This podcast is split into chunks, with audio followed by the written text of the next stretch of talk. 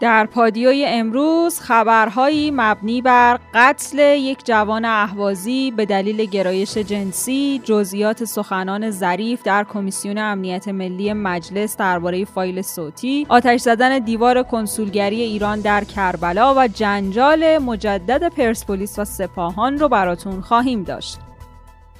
همراهان پادیو سلام. امروز من زهرا عدی با خبرهای مهم دوشنبه 20 اردیبهشت ماه سال 1400 همراه شما هستم.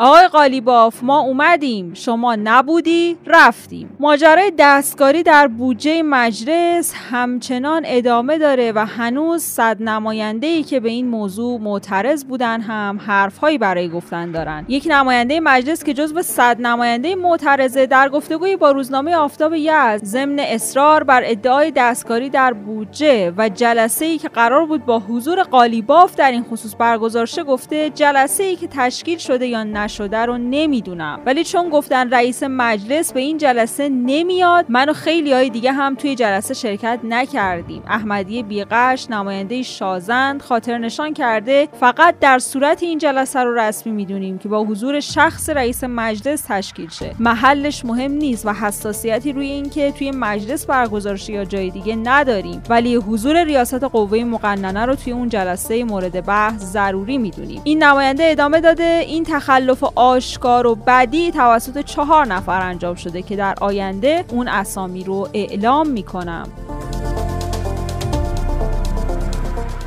جزئیات سخنان ظریف در کمیسیون امنیت ملی مجلس درباره فایل صوتی منتشر شده. رئیس کمیسیون امنیت ملی و سیاست خارجی مجلس گفته که وزیر خارجه با اشاره به روند طراحی این مصاحبه توضیح داده که توی دولت تصمیم گرفته میشه برای انتقال تجربیات وزرا و افرادی که توی آینده مسئولیت دارن مصاحبه هایی انجام بشه تا مباحث به نفرات بعدی به عنوان تجربه منتقل شه. توی این چارچوب قرار شده حداکثر 60 تا 90 دقیقه از این مصاحبه عمومی شه و این کارم به عهده مرکز بررسی های استراتژیک ریاست جمهوری بوده. از طرف اون فردی هم که باهاش مصاحبه شده امضا گرفتن که بدون رضایتش مباحث منتشر نشه ولی در نهایت این روند رعایت نشده و فایل در اختیار رسانه های خارجه قرار گرفته. زنور اضافه کرده آقای ظریف تاکید داشته که فرمایشات رهبری رو پایانی بر بحث کارشناسی درباره این فایل صوتی می‌دونه و با اشاره به سابقه همکاری و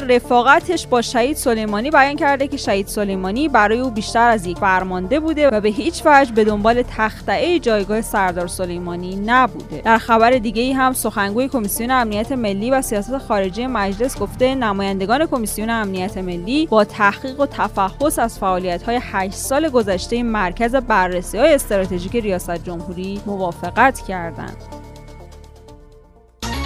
طرح جوانی جمعیت گویا قراره به خانواده هایی که فرزند سوم به دنیا بیارن زمینی 150 تا 200 متری واگذار بشه. یکی از کارهای خیلی خوبی که تو این تهدید شده بحث زمین 150 متر تا 200 متر که به کسانی که فرزند سوم به بعدشون به دنیا میاد داده میشه. چجوری یعنی کجا؟ ها این در کل برای یک کل خانواده ها هست ولی این زمین ها رو در شهرهای زیر 500 هزار نفر میدن. تو کنان شهر نمیدن. ولی بله. کسانی که تو کنان شهر میدن تو اون شهر این زمین ها رو درخواست کنن. نکته خیلی مهمش اینه که با قیمت تمام شده است نه با قیمت کارشناسی.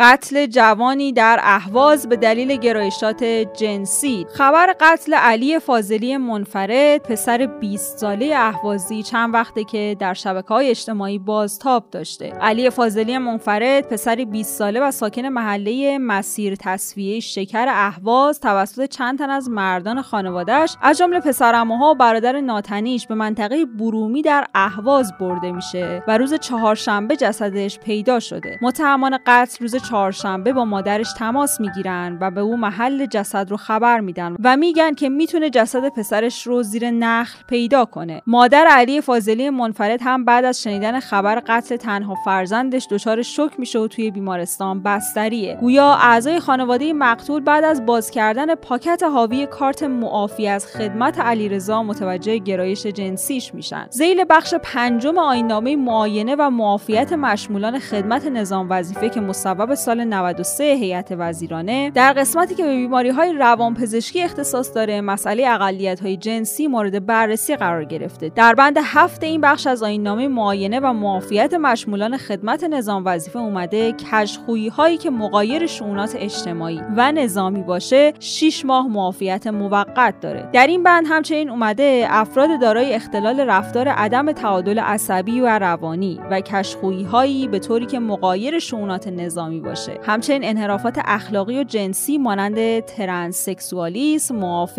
دائم هستند. بر اساس این مصوبه با درج ماده و بند مورد اشاره روی کارت معافیت این افراد بیماری های روانی و انحرافات اخلاقی و جنسی نوشته میشه. درج این بند روی کارت معافیت به معنی محرومیت این افراد از استخدام در دستگاه ها و سازمان های رسمی و در موارد متعددی مشاغل خصوصیه. بازگشت آمریکا به برجام کاملا به خود واشنگتن برمیگرده. سخنگوی وزارت امور خارجه گفته که ایالات متحده در چارچوب تعهدات خودش اون چیزی رو که مورد نظر ایران برای لغو تحریم ها بوده رو قبول کرده. آتش زدن دیوار کنسولگری ایران در کربلا. برخی منابع خبری شب گذشته خبر دادند که افرادی اقدام به آتش زدن دیوار بیرونی کنسولگری ایران در کربلا کردند. گویا نیروهای امنیتی کربلا به مقابله با آشوبگران پرداخته و تعدادی از دو طرف هم مجروح شدند. خطیب زاده سخنگوی وزارت امور خارجه در این خصوص گفته متاسفانه عدهای تعرضی به سرکنسولگری ایران در کربلا داشتند که از همون ابتدا با مراجع زیرب در عراق توسط سرکنسولگری و سفارت ایران در بغداد ارتباط گرفته شده و نیروهای امنیتی باشون برخورد کردند. همچنین دیشب یادداشت اعتراضی رو به سفارت عراق در ایران تسلیم کردیم و انتظار ما از دولت عراق اینه که به وظایفش به احسن وجه عمل کنه. در خصوص چرایی چنین درگیری در عراق گفتگویی داشتیم با آقای محمد اخباری کارشناس مسائل خاورمیانه. این کشورهای منطقه در تلاش هستند که بالاخره ایران اون قدرت منطقه‌ای که مد نظرش هست و یه مقداری از این استراتژی رو تونسته در منطقه پیاده بکنه نتونه بهش برسه. در این مسیر خب مشخصش سنگاندازی می‌کنن و از قدرت های فرامنطقه‌ای هم استفاده می‌کنن. این رو در قالب این مسئله میشه تجزیه تحلیل کرد. به دلیل اینکه بعد از سفر های ظریف به عراق که به سفر خوبی هم بود در جهت روابط هم سیاسی هم اقتصادی و هم امنیتی بود می‌تونه ارتباطات رو خیلی گسترش بده بخصوص سطح اقتصادی ما که 20 میلیارد دلار در در سال در نظر گرفته شده تا الان مثلا 12 13 میلیاردش محقق شده و این کار ادامه داره. اینها و در کنار این مسئله بحث ارتباطاتی که الان ایران با کشورهای همسایه مثلا عربستان در عراق برگزار کرده اینها همه می‌تونه در جهت اطلاع بخشیدن به این استراتژی ایران در روند چشمانداز.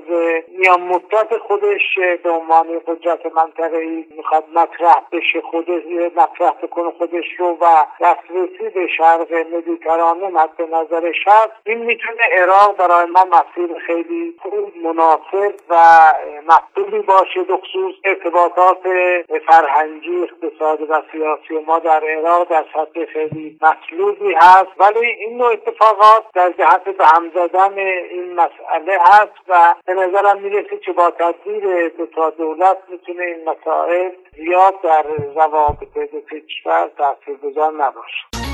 بازی پرسپولیس و سپاهان دوباره جنجالی شد. گویا دیروز بعضی افراد با نمادهایی از تیم سپاهان با تجمع برابر هتل محل استقرار پرسپولیس برای دقایقی طولانی مانع از حرکت تیم به سمت ورزشگاه میشن. گویا داخل ورزشگاه هم شوت کردن توپ از سوی بازیکن سپاهان باعث میشه تا پرسپولیسیا معترض شن و همین موضوع هم باعث درگیری حتی توی راهروی ورزشگاه میشه. این مسئله بلافاصله به اطلاع مقامات فوتبال سازمان لیگ و مسئولان برگزاری مسابقه رسیده و با دستور مدیرعامل باشگاه پرسپولیس پیگیری های حقوقی هم متعاقبا انجام میشه.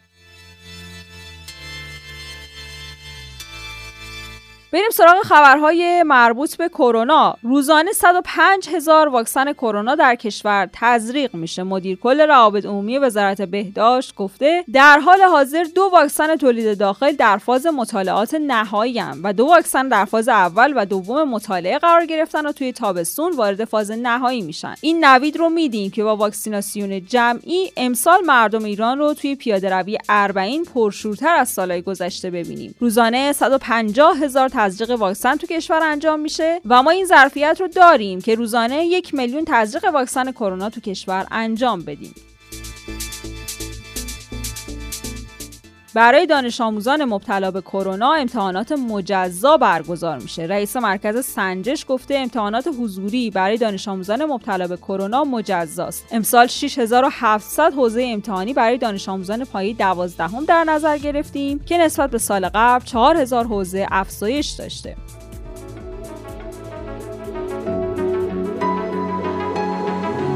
هادیو رو با اخبار مربوط به انتخابات ادامه میدیم. صبح فردا آغاز ثبت نام از داوطلبان انتخابات ریاست جمهوری از ساعت 8 صبح فردا. 21 اردیبهشت ثبت نام از داوطلبان انتخابات 13 امین دوره ریاست جمهوری شروع میشه. ثبت نام از داوطلبان فقط در وزارت کشور انجام میشه و داوطلبات تا روز 25 اردیبهشت وقت دارن توی این انتخابات ثبت نام کنن. زمان ثبت نام هم از ساعت 8 تا 18 روزهای 21 تا 25 işte. برخی منابع خبری در خبر غیر رسمی خبر از بازداشت مهدی جهانگیری برادر معاون اول رئیس جمهوری و انتقالش به زندان تهران دادند. جهانگیری اقتصاددان، بانکدار و سهامدار عمده بانک گردشگریه. گویا به جرم قاچاق حرفه‌ای ارز به مبلغ 607100 یورو و همچنین 108 هزار دلار و با ارزش ریالی 26 میلیارد و 821 میلیون و 480 هزار ریال به لحاظ انتقال ارز به صورت غیرقانونی به خارج از کشور به تحمل دو سال حبس و ضبط ارز قاچاق شده و جزای نقدی چهار برابر بهای ریالی ارز قاچاق یعنی چهار برابر 26 میلیارد ریال محکوم شده. صدور شناسنامه دو روز مونده به انتخابات ممنوعه. سخنگوی سازمان ثبت احوال گفته یکی از اقلام مورد نیاز در انتخابات اصل شناسنامه است و کسایی که به هر دلیلی شناسنامهشون گم شده توی کمترین زمان ممکن شناسنامه خودشون رو با مراجعه به سازمان ثبت احوال می‌گیرن. کسایی که دو روز مونده به انتخابات مطلع بشن که شناسنامهشون رو گم کردن سازمان ثبت احوال براشون شناسنامه جدید صادر نمی‌کنه و صدور شناسنامه به بعد از انتخابات 1400 موکول میشه.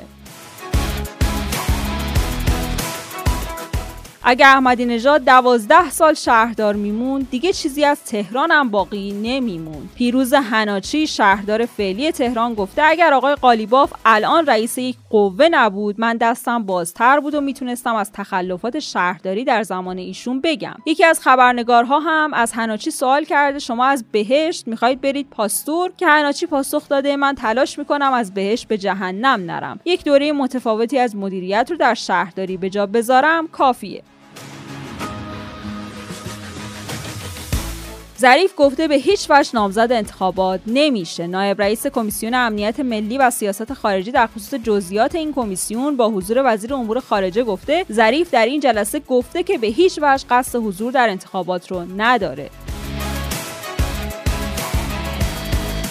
حزب راه ملت با انتشار بیانیه محسن مهرعلیزاده رو به عنوان نامزد خودش برای انتخابات ریاست جمهوری معرفی کرد. رئیسی روز عید فطر اعلام کاندیداتوری می‌کنه. سید حسین نقوی حسینی نماینده مجلس دهم گفته رئیسی عزم خودش رو برای ورود به عرصه انتخابات جذب کرده و احتمالا به جهت سیادتشون در روز عید فطر اعلام کاندیداتوری می‌کنن و روز جمعه هم که روز بزرگیه برای ثبت نام محل وزارت کشور تشریف میارن. در خبر دیگه ای هم گویا علی لاریجانی به نزدیکانش گفته اگر آیت الله رئیسی بیاد قطعا در انتخابات حاضر نمیشم. اما اگر رئیسی نیاد قطعا میام.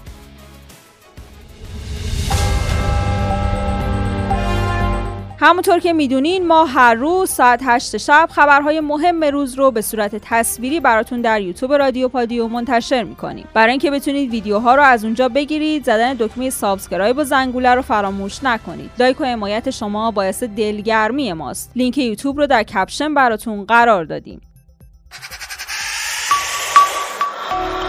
برای دیدن خبرها و ویدیوهای بیشتر می‌تونید در گوگل رادیو پادیو رو سرچ کنید یا به سایت رادیو پادیو سری بزنید. از همراهی امروزتون با پادیو سپاسگزاریم تا عصر فردا خدا نگهدار.